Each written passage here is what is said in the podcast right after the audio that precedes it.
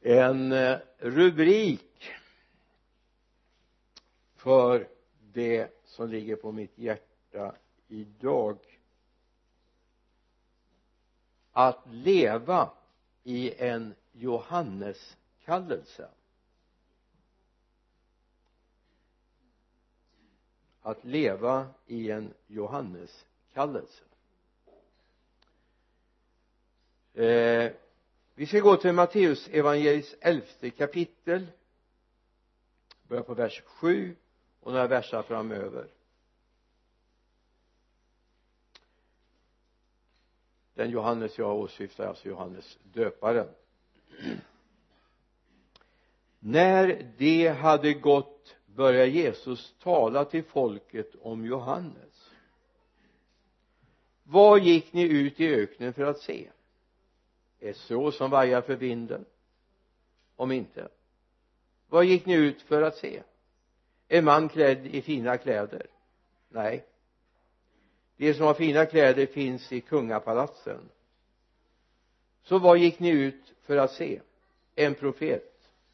Ja jag säger er en som är mer än en profet det är om honom det står skrivet se jag sänder en budbärare framför dig och han ska bereda väg för dig. Jag säger sanningen bland dem som har fötts av kvinnor har ingen trätt fram som är större än Johannes döparen. Men den minste i himmelriket är större än han och från Johannes döparens dagar ända till nu är himmelriket utsatt för våld och våldsmän förtrycker och våldsmän förtrycker det. Alla profeterna och lagen har profeterna fram till, till Johannes. Och om ni vill ta emot det han är den Elias som skulle komma. Hör du som har öron. Johannes döparen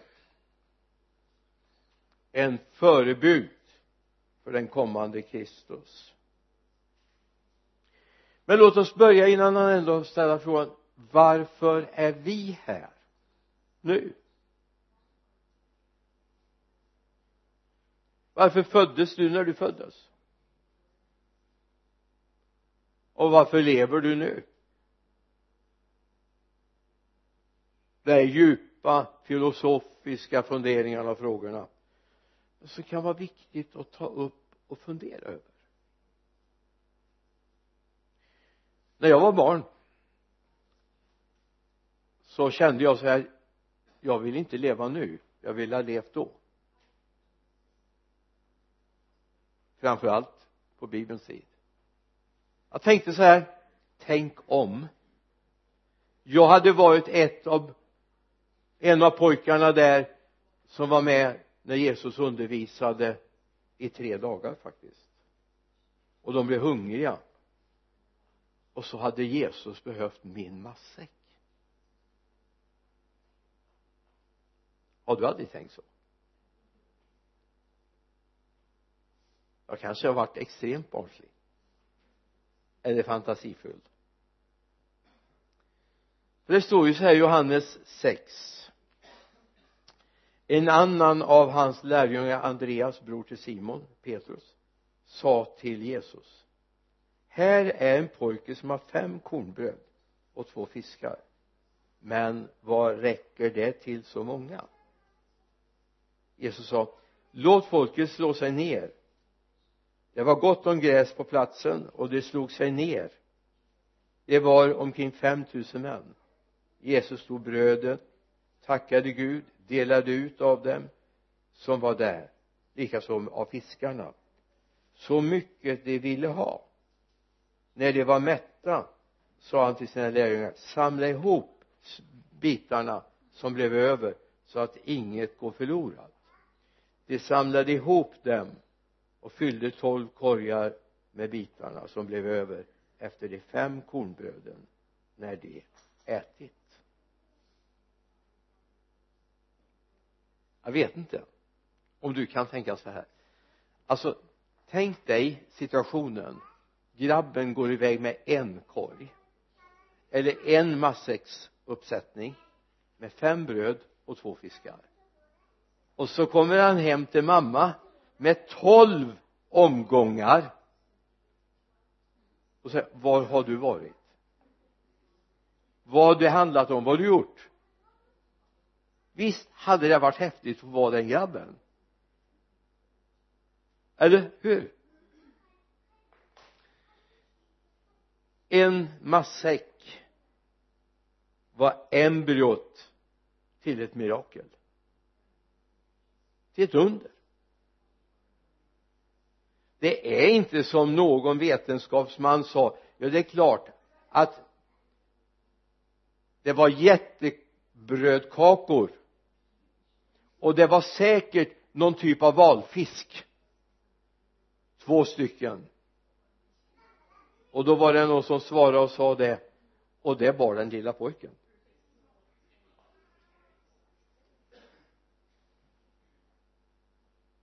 Vad hade mamma tänkt om hon hade stoppat med två valfiskar?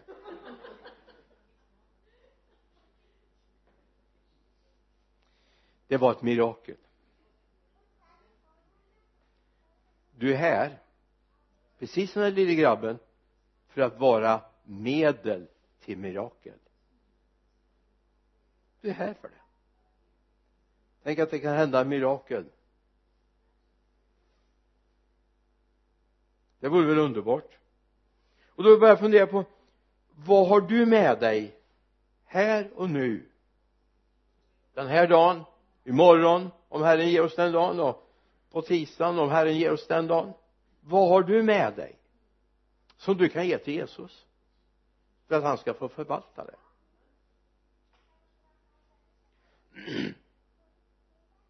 Men en matsäck var väl inte så mycket att komma och hurra för egentligen va? Den kunde ju varit uppäten. Hade det varit min matsäck så hade den varit uppäten innan jag var framme. När vi åkte på skolresa så åt jag upp den på skolgården innan vi kom iväg det var så sällan man fick läsk. Så hade jag läsk någon gång så gick det ju på en gång nästan när jag var framme vid skolan. Men det här var ändå grunden till ett gudsingripande. Så frågan är vad har du med dig då? Som kan förhärliga Jesus vad har du för en kunskap? Vad är det du kan? Vad är det du äger? Som kan förvandlas till ett mirakel och så räcker det till fler. Ja men jag tror grabben också fick mat. Och han blev nog mätt och över nog. Och alla andra. Fem bröd. Tusen person på varje bröd. Och de här kunde faktiskt grabben bära så det var inga mirakelbröd. Jättestora grejer. Men vad har du med dig? Vad kan du? Vilken tid har du? Och hur mycket ger du till honom som kan förvandla det till ett mirakel?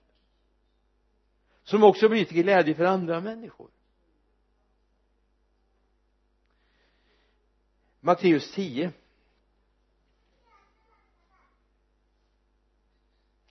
så säger Jesus någonting som är och jag vill att du lyssnar hela resan igenom det här bibelordet nu. Vers 38 och några verser framöver. Den som inte tar sitt kors och följer mig är inte värdig mig. Den som finner sitt liv ska mista det och den som mister sitt liv för min skull ska finna det. Den som tar emot er tar emot mig och den som tar emot mig tar emot honom som har sänt mig den som tar emot en profet för att det är en profet ska få en profets lön. Och den som tar emot en rättfärdig för att det är en rättfärdig ska få en rättfärdigs lön. Och den som bara ger eh, bara ger till en av dessa små en bägare friskt vatten därför att det är en lärjunge. Jag säger er sanning. Han ska inte gå miste om sin lön det här pekar på att vi gör det faktiskt ytterst för Herren. Om vi skickar en slant till svältande barn eller om vi lägger pengar i en tiggares bössa. Låt dig inte skrämmas av alla de det som händer just nu. Man säger att ja men det är bara massa karteller. Det här är inte sant. Det här är inte sant det är en sån liten bråkdel och de finns bara i de stora städerna. Jag känner eller de eh, tiggare som sitter i Lidköping. Flera ifrån Lidköping har varit gästat i deras hem. Varit nere i Bulgarien och mött dem och sett den för lilla församling. Det är troende människor ifrån Bulgarien som sitter på gatorna i Lidköping. En liten pingstförsamling där vi just nu håller på med ett gemensamt arbete. Likadant är det här. Vi har gjort en undersökning på de tiggare som sitter i den här stan. Och de flesta av dem har man mött samtalat med med hjälp av tolk. Man har gjort efterforskningar genom en man i Lidköping som reser i de här länderna. Så det, det finns säkert de som gör fel och som använder och utnyttjar dessa människor. Men en bägare friskt vatten blir du inte fattig av. En tjuga blir du inte fattig av. Ytterst gör vi det för honom som har skapat människor.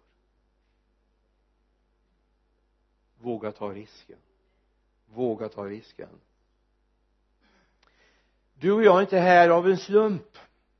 Det var inte Johannes heller. Det fanns en plan för Johannes. Visserligen står inte din plan kanske i Jesaja-boken. Kanske inte ens i nya testamentet men det finns en plan för ditt liv som det fanns för Johannes. Därför kan vi få leva i en Johanneskallelse. Ett Johannesuppdrag i den här tiden. Så att du är här just nu är inte en tillfällighet.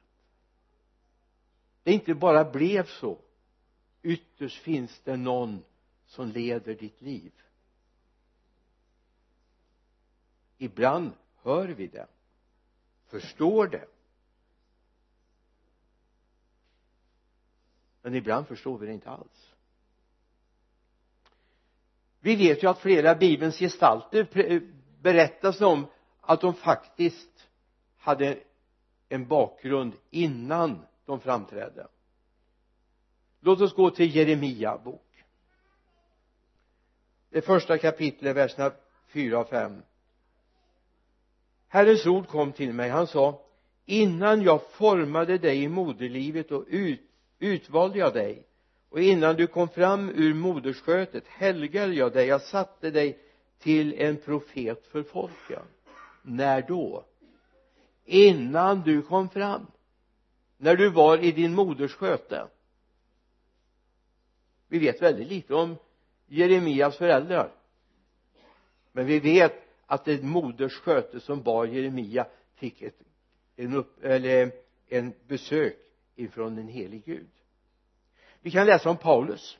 Vi kommer hoppa mellan nya och gamla testamentet lite grann. I Galaterbrevets första kapitel vers 15 men han som utvalde mig redan i moderlivet och som kallade mig genom sin nåd beslöt att uppenbara sin son i mig för att jag skulle förkunna evangeliet om honom bland hedningarna. Då rådfrågar jag inte genast människor av kött och blod. Ja, men kan du tänka dig Paulus om vi backar innan Damaskusresan? Han som andades hot och mordlust. Han som fanns med och gillade att man stenade Stefanus. Tänk att han hade en sån kallelse i botten i sitt liv. Redan i moderlivet utvalde du mig. Redan i moderlivet helgade du mig. Vi går till David psalm 22 vers 10 vers 11 det var du som drog mig ut ur moderlivet. Du gjorde mig trygg vid min mors bröst. På dig är jag kastad ända från moderskötet. Från moderlivet är du min Gud. David. Från dig på dig är jag kastad ända från moderskötet det fanns en bestämmelse. Han som var den yngste i gänget och som ingen räknade med han fick ju vara ute när Samuel skulle smörja en ny kung. Han fick ju ta hand om fåren. Den mest oansenliga i hela brödraskaran. Ändå säger psalmisten det här. Vi går till Johannes. Vi går till Lukas 1 och 15 då står det om Johannes för han ska bli stor inför Herren. Vin och dryck, starka drycker ska han inte dricka. Och han ska bli uppfylld av den heligande redan i moderlivet. Alltså Johannes döparen var uppfylld av den heligande redan i moderlivet. Och det här är bibelns gestalter. Men nu tittar vi på oss. I Efesierbrevets första kapitel verserna 4 och 5 och nu får du hålla i dig. Det här handlar om dig. Det handlar om mig. Han har utvalt oss i honom före världens skapelse till att vara heliga och fläckfria inför honom. I kärlek har han förutbestämt oss till barnaskap hos honom genom Jesus Kristus efter sin goda viljas beslut.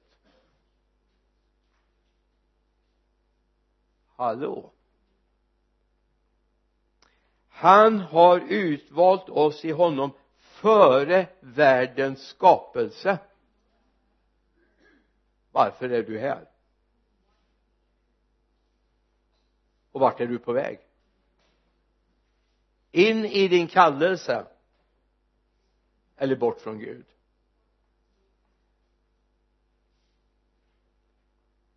Är du på väg in i din kallelse?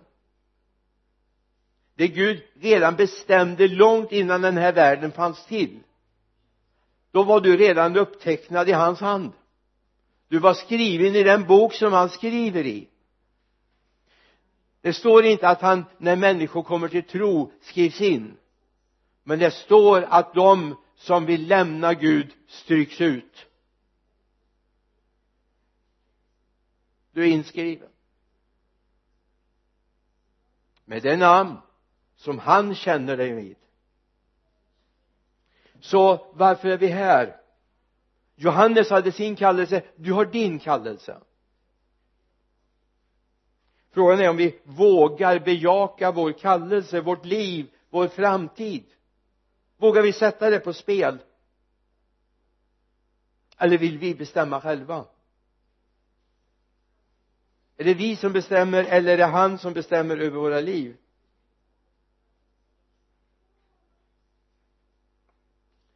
Det finns en utväljelse, en utkårelse över varje människa. Jag på säga över varje kines. Och varje indier. De här stora folkrika kontinenterna kan man väl kalla det för. Och över varje svensk. Eller varje som bor i det här landet. Och i alla andra länder i världen. Det finns människor som vi bekymrar oss över när vi hör om vad de tänker och hur de handlar och vad de gör men kom ihåg Paulus var heller inte så god att göra med innan han kom fram till sin bestämmelses mål men en dag kom han fram. Då fick han gå in i sin kallelse, sin uppgift. Precis som Johannes fick gå in i sin uppgift. Och han gjorde det tidigt. Jesaja skriver så här och avslöjar för oss i Jesaja 6 och 8 och jag hörde Herrens röst. Han sa vem ska jag sända? Och vem vill vara vår budbärare? Då sa jag här är jag sänd mig. Någonstans är det det jag känner idag att vi borde säga till Gud här är jag. Sänd mig, använd mig Gud. Kanske jag får vara med och förmedla embryot till ett mirakel.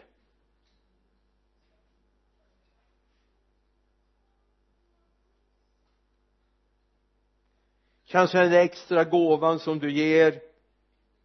Det där att den kunskap du har du använder den för att förmedla någonting. Tänk att få vara med och förlösa ett mirakel. Den lilla pojken inte ens Andreas Simon Petrus bror kunde göra ett mirakel men de visste vem som kunde även om de kanske var väldigt väldigt tveksamma. Jag är säker på det. Varför slår det till så många? Inte ens pengarna de hade i sin börs skulle räcka för att mätta de här. Om jag förstår rätt så hade de 200 denarer. 200 dagslöner så det var ju inte så illa. Du kan multiplicera själv. 200 gånger en normal dagslön. Det var hade de. Men det skulle inte räckt enligt lärjungarna. Eller också ville de inte. Det får vi fråga om någon gång. Johannes kom och han hade ett uppdrag. Alltså det, det finns några bibelgestalter som jag är så fascinerad av. Vi har Hosea. Studera Hosea bok i gamla testamentet. Alltså jag skulle inte vilja haft den kallelsen. Men han tog den. För han ville känna Gud. Vi har Johannes.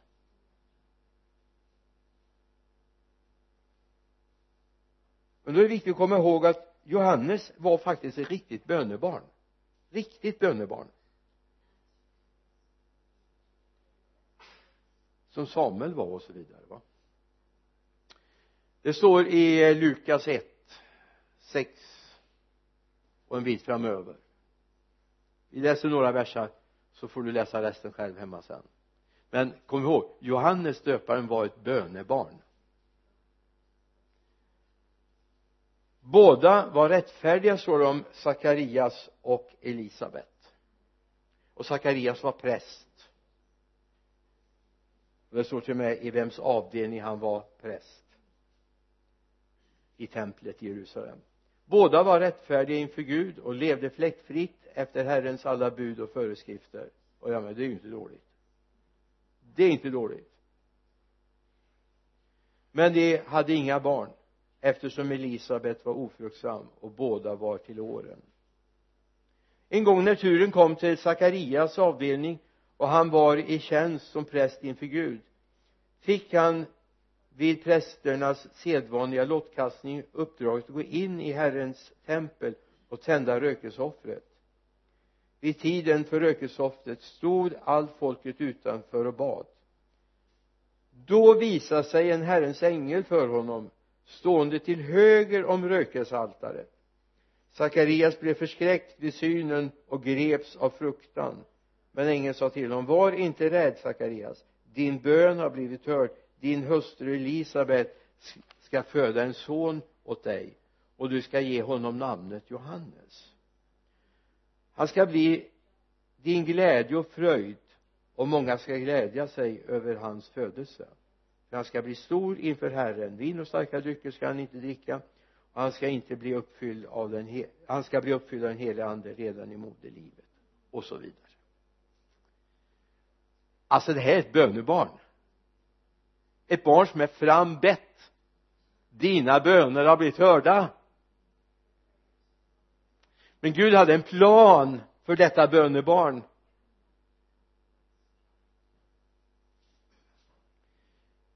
Jag skulle kunna säga att jag tillsammans med många andra har blivit överlämnad åt Gud i barnaåren. Jag fick förmånen att bli framburen som litet barn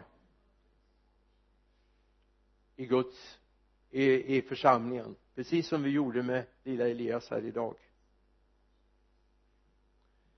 Och redan då kom en kallelse över mitt liv. Jag visste inte om det. Jag kände inte till det. Jag förstod det inte. Men en gång när jag var nyfrälst sa min mamma till mig vi var två bröder. Min mamma var en sån där hängiven bedjare.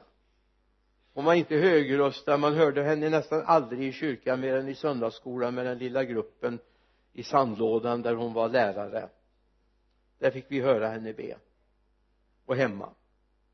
Och sa jag har överlämnat dig och din bror i Guds tjänst i Guds händer jag vet inte alls vad som låg bakom det. Hade inte funderingar på det då en gång.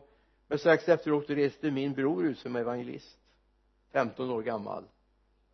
Han var inte 15 år fyllda en gång för jag fick inte köra moped. Det var hans stora förtret. Han skulle ta sig mellan de olika platserna. Han hade tre predikoplatser han skulle vara på. Och bil fick han ju naturligtvis inte köra. Och eh, det var mjölkbilen och eventuellt någon privatbil han kunde åka med överlämnad. Kan det vara så att vi när vi har burit, burit fram eller vi har burit fram våra barn att vi också överlämnar dem i Guds tjänst? Inte bara att de ska bli välsignade och rika och duktiga och på alla sätt utan kanske också i Guds tjänst.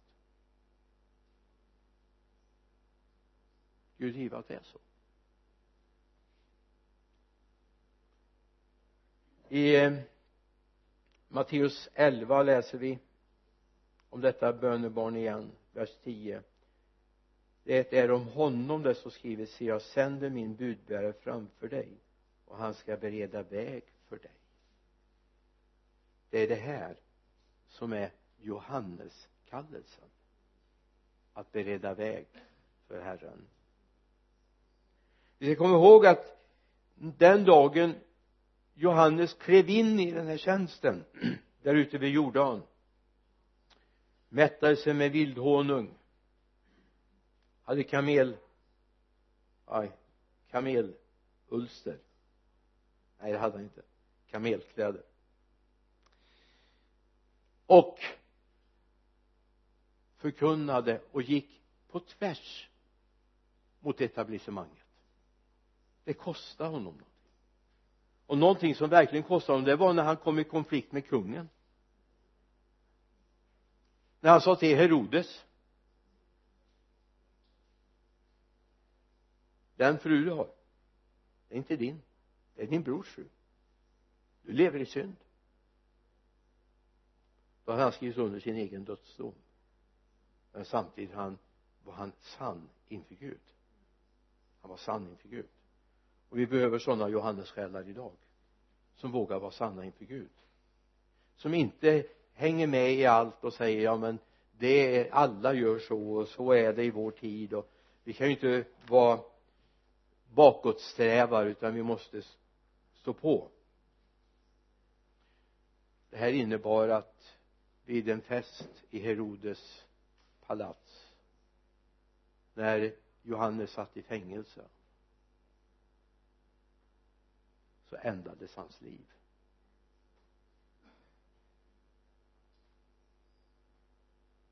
Jag är inte säker på att egentligen Herodes ville det. Men den lilla flickan blir uppeggad av sin mamma.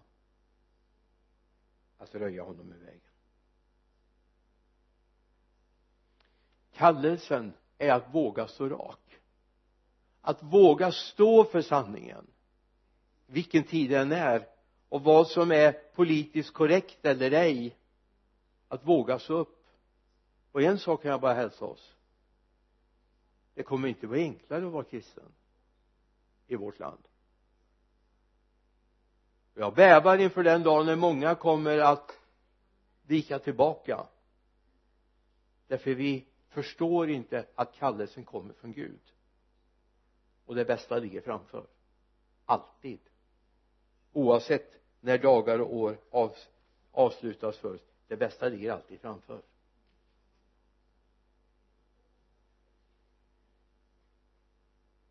Vi kommer flytta till härligheten. Naturligt eller onaturligt. Det finns en kallelse för oss Johannes kallelse. Vi ska bana väg för honom att komma.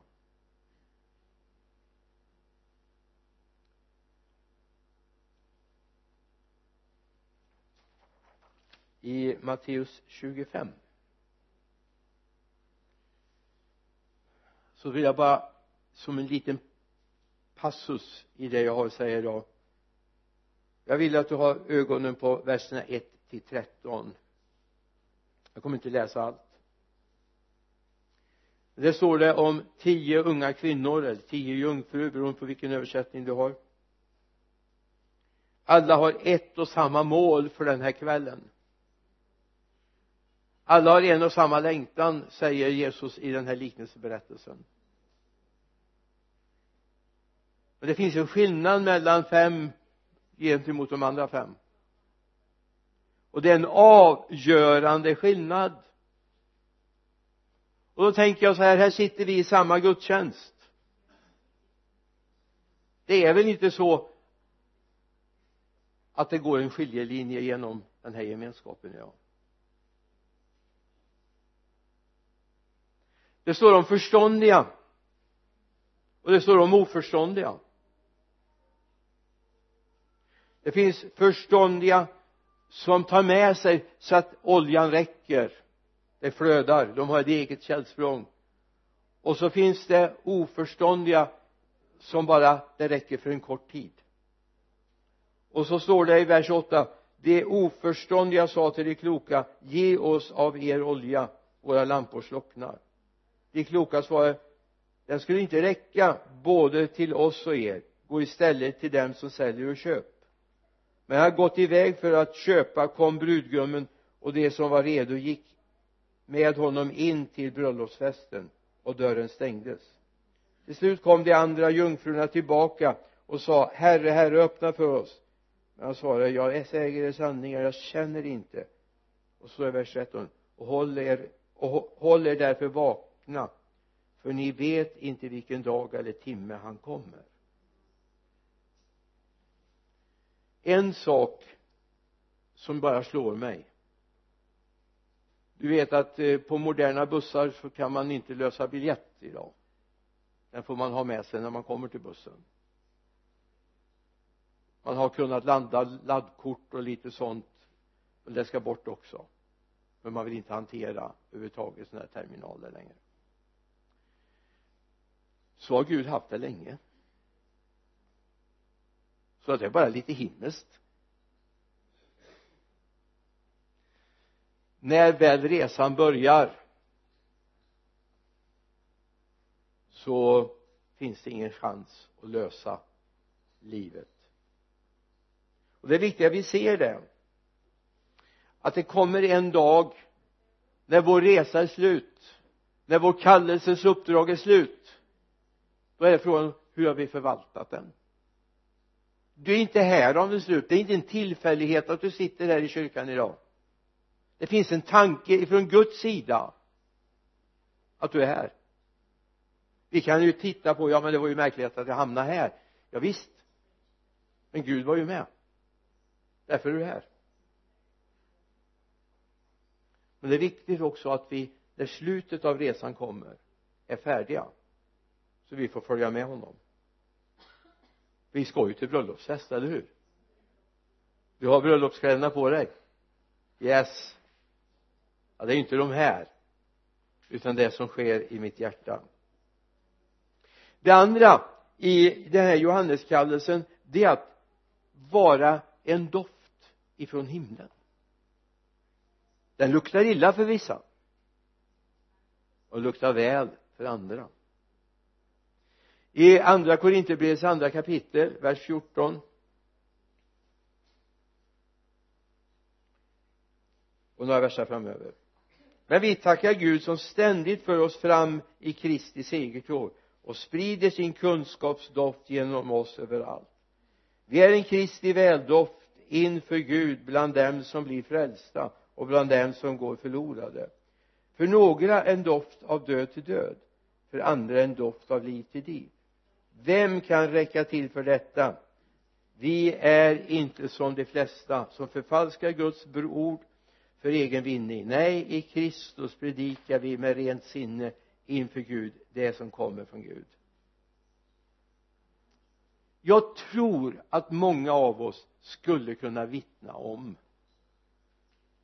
skillnaden mellan en arbetsplats där man möter andra troende och en arbetsplats där man möter människor som bara är upptagna i den här världen.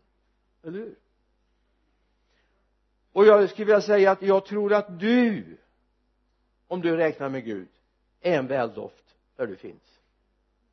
Och till och med en del som ännu inte känner Jesus kommer lära känna honom genom dig.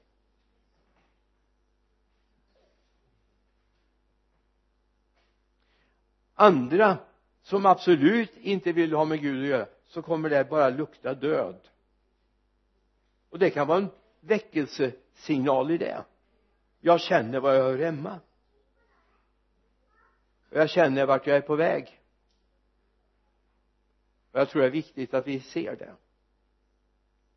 I Lukas 19 står det om Jesus. Människosonen har kommit för att uppsöka och frälsa, söka upp och frälsa det som var förlorat och det är ju vår kallelse med våra liv med vår väldoft. Vi är ju här inte bara för att kittla varandra under hakan och säga vad duktiga du är eller ni är utan faktiskt få vara med och uppsöka de som är på väg att gå förlorade.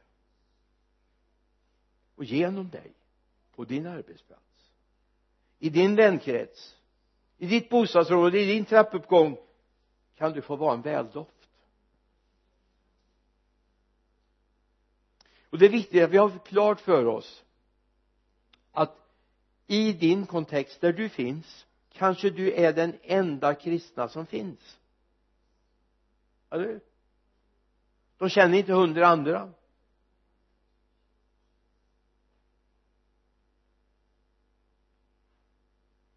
Och då är det ju viktigt att du är en väldoft annars kommer de att säga ja men sådana är alla kristna.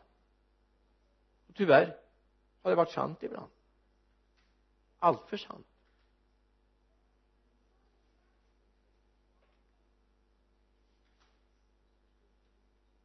Jag möter ibland människor som säger till mig du är den enda kristna jag känner.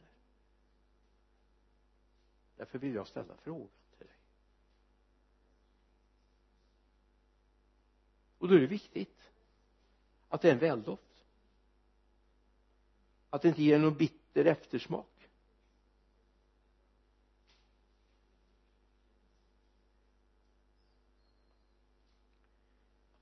I andra Timotebrevets tredje kapitel så står det en beskrivning på hur den här världen ser ut. Du ska veta att i de sista dagarna blir det svåra tider står det i vers 1 människorna kommer vara egenkära penningkära skrytsamma stolta hånfulla olydiga mot sina föräldrar otacksamma och gudlösa kärlekslösa oförsonliga skvalleraktiga obarmhärskade råa fientliga mot det goda falska hänsynslösa och högmodiga. De kommer att älska njutning mer än Gud och ha en sken av gudsfruktan men förneka dess kraft. Håll dig borta från sådana. Tyvärr är det här en beskrivning på människor i vår tid. Det var det på Paulus tid också men tyvärr har inte den kategorin av människor dött ut. Gud ger att det inte är det som finns att vi vill ha ett sken av gudsfruktan men vi känner inte till kraften. Vi känner inte till verkligheten. Utan vi känner honom. Och vi har mött honom och vi är präglade av honom därför vi vill gå in i en Johanneskallelse. Vi vill bana väg för människor till Jesus, eller hur? Och vi vill bana väg för hans återkommande. Och hur gör vi det? jo genom att vinna människor. Det står om att det ska komma in i fulltalig skara. Då kommer han tillbaka. När evangeliet har nått alla folkgrupper och språk och stammar så kommer slutet. Står det i Matteus. Än mer i den här Johanneskallelsen så står det i andra Korinthierbrevets tredje kapitel.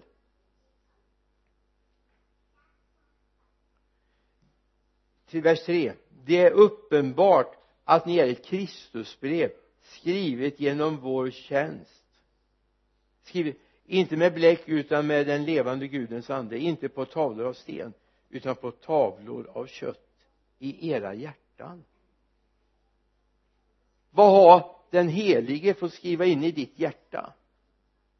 Vad är det som människor läser? Kom ihåg att människor läser inte bara det vi säger utan det vi är. Är vi ogina? Är vi snåla? Är vi ohjälpsamma?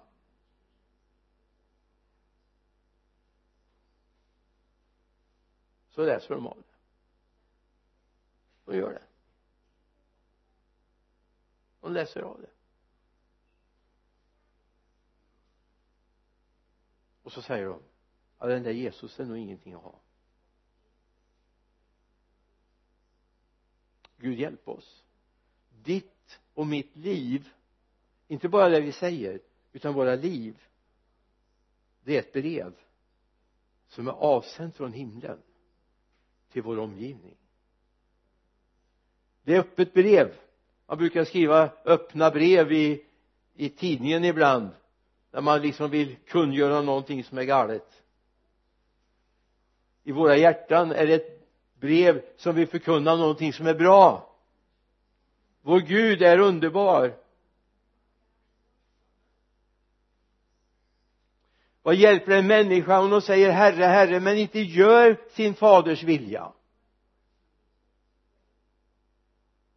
Vad hjälper en människa om den vinner hela världen men förlorar sin själ? Det finns allt för många, lyssna, det finns allt för många kristna som hellre vinner hela världen och sätter pris på sin själ och går evigt förlorade. Men där vill inte vi vara. Där vill inte vi vara. Utan vi vill att våra liv ska få vittna om honom som vi älskar.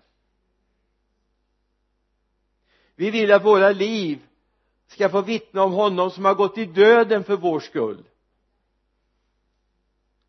Johannes aktade inte sitt liv. Han var lite orolig sedan han satt i fängelse. Har jag verkligen lyckats? Du vet det här tillfället när han skickar iväg sina lärjungar till Jesus och frågar är du den som skulle komma eller är det någon annan? Har jag lyckats eller inte lyckats? Och vad är det Jesus skickar med? Och berätta om vad ni ser som händer. Lama går döva hör blinda ser. Demoner far ut ur människor. Berätta för Johannes och jag är säker på att Johannes blev ganska lugn. Jag har förberett den som skulle komma. Den dagen du är på väg att ändra ditt liv kan du titta i backspegeln. Kan du konstatera jag har ändå fått visa på Jesus för någon. Jag har fått visa på honom som betyder allt för mig och som jag är tacksam och glad för.